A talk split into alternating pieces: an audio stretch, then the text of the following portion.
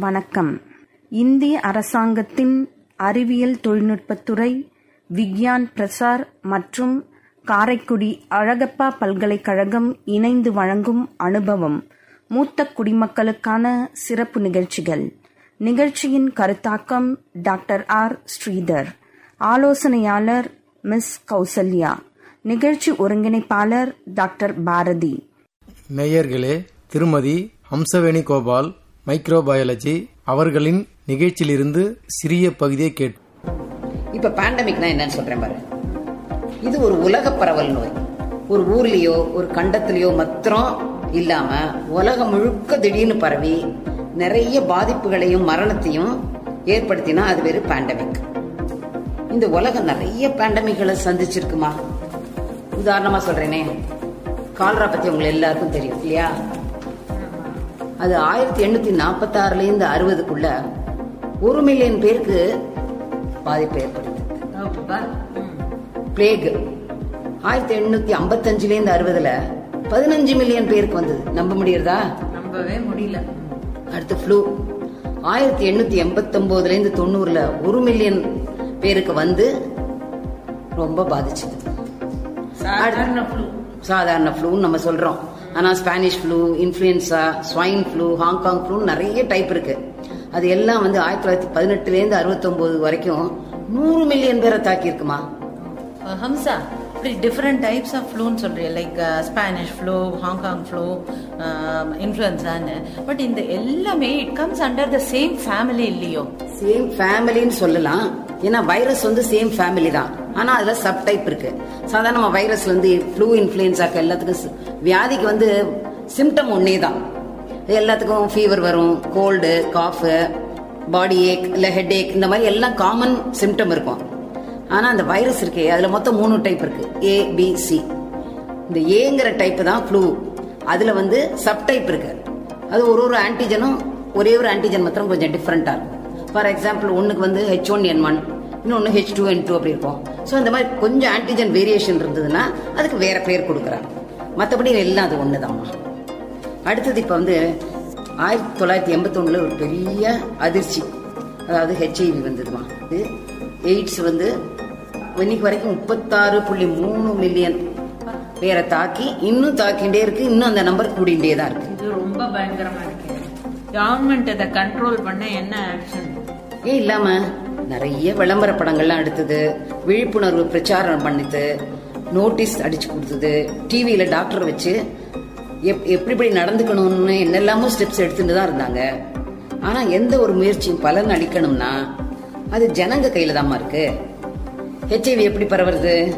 ஒன்று sexual contact or blood transfusion இல்லை exchange of body fluids இப்படி பல காரணங்கள்.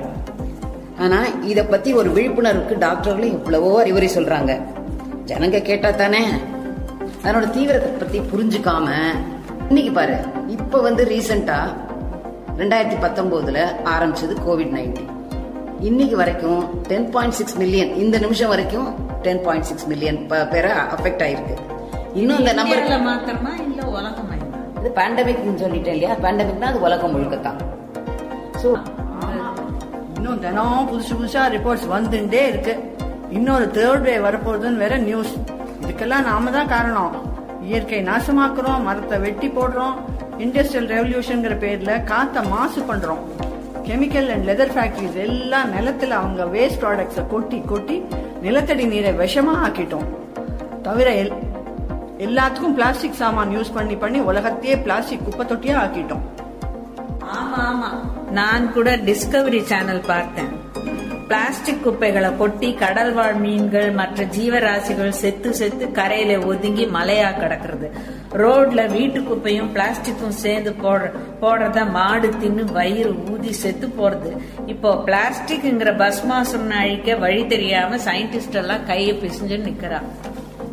Yes Padma. I totally agree with you இந்த பிளாஸ்டிக்ங்கிற ராட்சசனை அழிக்கிறது ரொம்ப கஷ்டம்தான். ஆனா அதை உபயோகப்படுத்துற அளவை குறைக்கிறது நம்ம கையில இருக்குப்பா. இந்த பிளாஸ்டிக் குப்பை தான் நம்ம பூமியினுடைய தரத்தையே குறைக்கிறது. இந்த குப்பைகள்லாம் என்ன ஆகுது? நிலத்தை ஆக்கிரமிக்கிறதுனால மழை நீர் வந்ததுன்னு வச்சுக்கோயேன். அது இயற்கையா போய் பூமினால கிரகிக்கப்பட்டு அது சேமிச்சு கொள்ளக்கூடிய கெப்பாசிட்டிய சுத்தமா இந்த பிளாஸ்டிக் அழிச்சுடுறது அதனால என்ன ஆகுது? தண்ணீர் தட்டுப்பாடு நமக்கு ஏற்படுறது. குடிக்கிற தண்ணீரும் ரொம்ப கஷ்டப்படுறோம் நாம. இதெல்லாம் ஒரு கண்ட்ரோல்ல கொண்டு வரதுக்கு அரசு நல்ல நல்ல திட்டங்கள்லாம் உருவாக்கிட்டு தான் இருக்கு. ஆனா அதெல்லாம் சக்சஸ்ஃபுல்லா நடைமுறையில செயல்படுத்தணும்னா மக்களாகிய நம்ம தாம்மா இதற்கான அவேர்னஸ மக்களுக்குள்ள ஏற்படுத்தணும். அதுக்கு ஒத்துழைப்பும் தரணும். ஃபார் எக்ஸாம்பிள் நம்மளுடைய செரியன் கம்யூனிட்டி எடுத்துக்கோயேன். இது ஒரு சின்ன பரப்பளவு தான். இதுல குடியிருக்கிற நாம எல்லோருமே ஒத்துமையா ஒரு விழிப்புணர்வோட இந்த பிளாஸ்டிக்னுடைய ஆதிக்கத்தை எந்த அளவுல குறைக்கலாம் அப்படிங்கறதுக்கு ஒரு திட்டமா வகுத்து அதை நாம நடைமுறைக்கு கொண்டு வரும்பொழுது இந்த சின்ன இடம் ஒரு தரமான இடமாக மாறுறதுக்கு வாய்ப்பு இருக்கு. அதே போல மொத்த நாட்டிலையும் அங்கங்க சின்ன சின்ன பரப்பளவுக்கு ஒரு சின்ன குரூப் பொறுப்பேத்து அத நல்ல முறையில செயலாக்கும் பொழுது பெரிய அளவுல ஒரு வளமான நாட்டையே நம்மளால உருவாக்க முடியறது. இந்த நிகழ்ச்சியை கேட்ட நம்முடைய நேயர்கள் என்ன சொன்னார்கள்? என் பெயர் ஞானாம்பாள். என் வயது எழுபத்தி மூன்று. நான் புதுச்சே பாண்டிச்சேரியில் இருக்கிறேன். எனக்கும் கொரோனா வந்தது. நீங்கள் பேசியதெல்லாம் கேட்டது மிகவும் திருப்தியாக இருந்தது. மக்களுக்கு விழிப்புணர்வு ஏற்படும் வகையில் நன்றாக இருந்தது. இதை இப்போ நீங்கள் பகிர்ந்ததையெல்லாம் நாங்களும் எங்களுக்கு தெரிஞ்சவங்களுக்கு எல்லாருக்கும் பகிர்ந்து சமுதாயத்துக்கு நல்லது செய்கிறோம் நேயர்களே டாக்டர் நவீன்குமார் எலும்பு சிகிச்சை நிபுணர் அவர்களை நிகழ்ச்சியிலிருந்து ஒரு சிறிய பகுதியை கேட்போம் வணக்கம் நான் மருத்துவர் குமார் முதுகு முதுகுத்தண்டு மற்றும் எலும்பு அறுவை சிகிச்சை நிபுணர் ஆசிரியர் மருத்துவமனை. இன்று நாம் முதுமையில் மக்களுக்கு ஏற்படக்கூடிய எலும்பு மற்றும் எலும்பு சம்பந்தமான நோய்கள் பற்றியும் அதனை தடுக்கும் விதங்களை பற்றியும் பார்ப்போம்.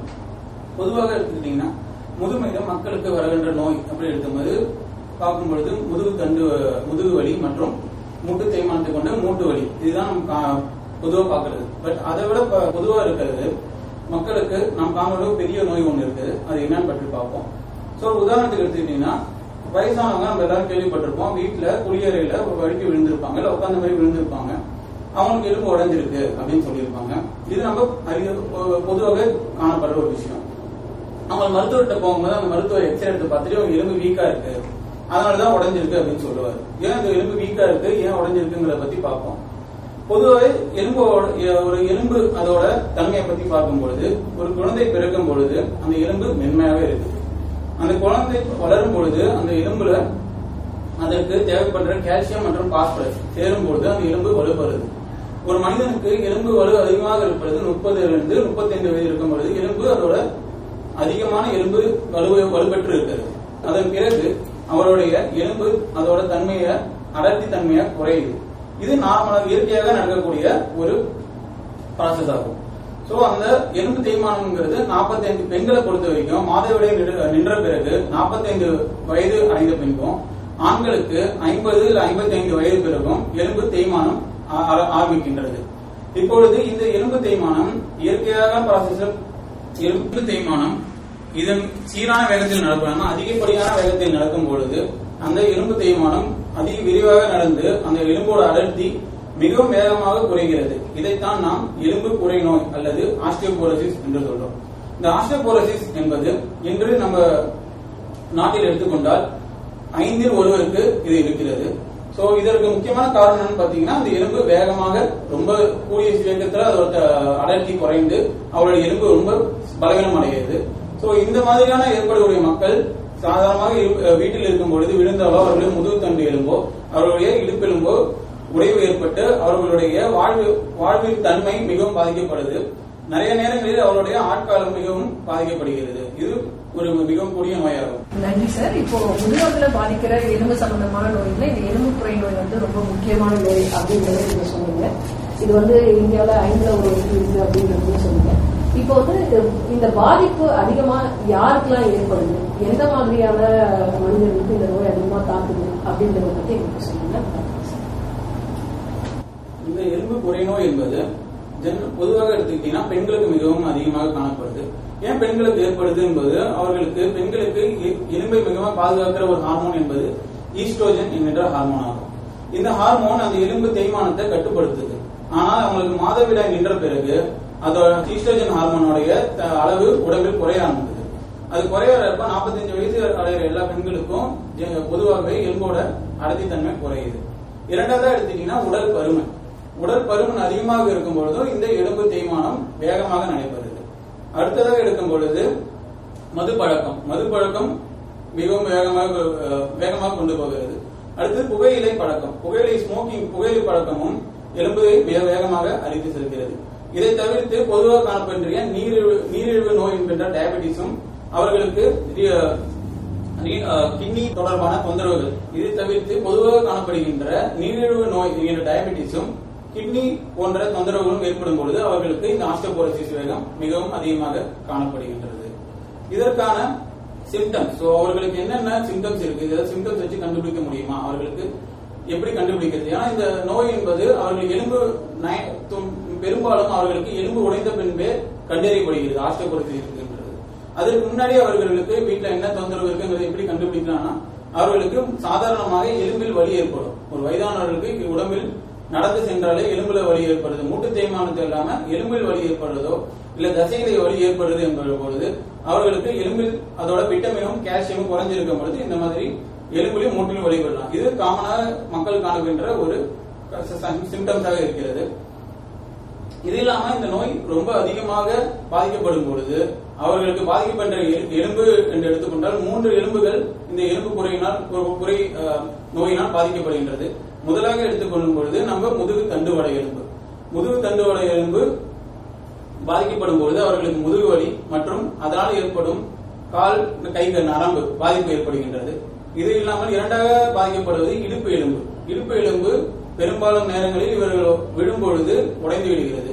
இதனால் அவர்களுக்கு நடந்து செல்வதோ வாய்வு அவர்களுடைய அன்றாட பணி செய்வது எல்லாமே பாதிக்கப்படுது. மூன்றாவதாக அவங்களுக்கு பாதிக்கப்படுறது அவர்களுடைய கை எலும்பு. கை எலும்பும் பாதிக்கப்படுகிறது. இதெல்லாம் பொதுவாக நம்ம காணப்படுகின்ற அறிகுறிகள் இப்போ ஒருத்தர் வந்து இந்த மாதிரி நோயால பாதிக்கப்பட்டிருக்காங்களா எலும்பு தேய்மானம் அவங்களுக்கு வந்து மிக விரைவா இருக்கா? இல்ல எப்பயும் போல நார்மலா தான் இருக்கா? அல்லது எல்லாருக்கும் ஆகுற மாதிரி கிராஜுவலா தான் அந்த தேய்மானம் இருக்கா அப்படிங்கறது எப்படி சார் நம்ம தெரிஞ்சுக்கலாம் அது தெரிஞ்சுக்கிறதுக்கு ஏதாவது டெஸ்ட் இருக்கா? அதை பத்தி எனக்கு சொல்லுங்க. இந்த எலும்பு குறை நோயை நம்ம கண்டுபிடிக்கிறதுக்கு டெஸ்ட் இருக்கு. ஸோ நம்ம வருடாந்திர நம்ம ஹெல்த் செக்அப் பண்ணும் பொழுது அவர்களுக்கு டெக்ஸா ஸ்கேன் என்றது ஒன்று இருக்கு. இந்த டெக்ஸா ஸ்கேன் என்பது நம்ம எலும்போட அடர்த்தியை செக் பண்றது ஒரு டெஸ்ட் ஆகும். இதை நம்ம டெஸ்ட் பண்ணும்போது நம்ம எலும்புல எவ்வளவு அடர்த்தி இருக்கு? அதோட ஸ்ட்ரென்த் எவ்வளவு இருக்குங்கிறத நம்ம இந்த டெஸ்ட் மூலமா தெரிஞ்சுக்கலாம். அவங்க அதுல ஒரு அளவீடு கொடுப்பாங்க. அந்த அளவீடு மைனஸ் ரெண்டு புள்ளி அஞ்சுக்கு கீழே இருந்தா அவங்களுக்கு ஆஸ்டோபோரசிஸ் என்று அறியப்படுது. இதை கொண்டு நம்ம ஈஸியாக நம்ம இந்த நோயை அறியலாம். சோ இப்ப உங்களுக்கு குறை ஒழுங்கு குறை நோய் கண்டுபிடிச்சிட்டாங்க. ஆஸ்டோபோரசிஸ் இருக்குன்னு டாக்டர் சொல்லிட்டாங்கன்னா அதுக்கு என்னென்ன வழிகள் அப்படின்னு பார்க்கும்பொழுது வாழ்வியல் மாற்றங்கள் பண்ணா உணவு போன்ற சம்பந்தமான உணவு மாற்றங்கள் செய்யும்பொழுது பாதிக்க சரி செய்ய முடியும். அதற்கு முன்பு நம்ம மாத்திரைகள் என்னென்ன மாத்திரைகள் கொண்டு சரி செய்யலாம் அப்படின்னு பார்க்கும்பொழுது முதலாவதாக எடுத்துக்க வேண்டிய மாத்திரை என்பது கால்சியம் கால்சியம் எலும்புக்கு ஒரு முக்கியமான ஒரு தாது பொருளாகும்.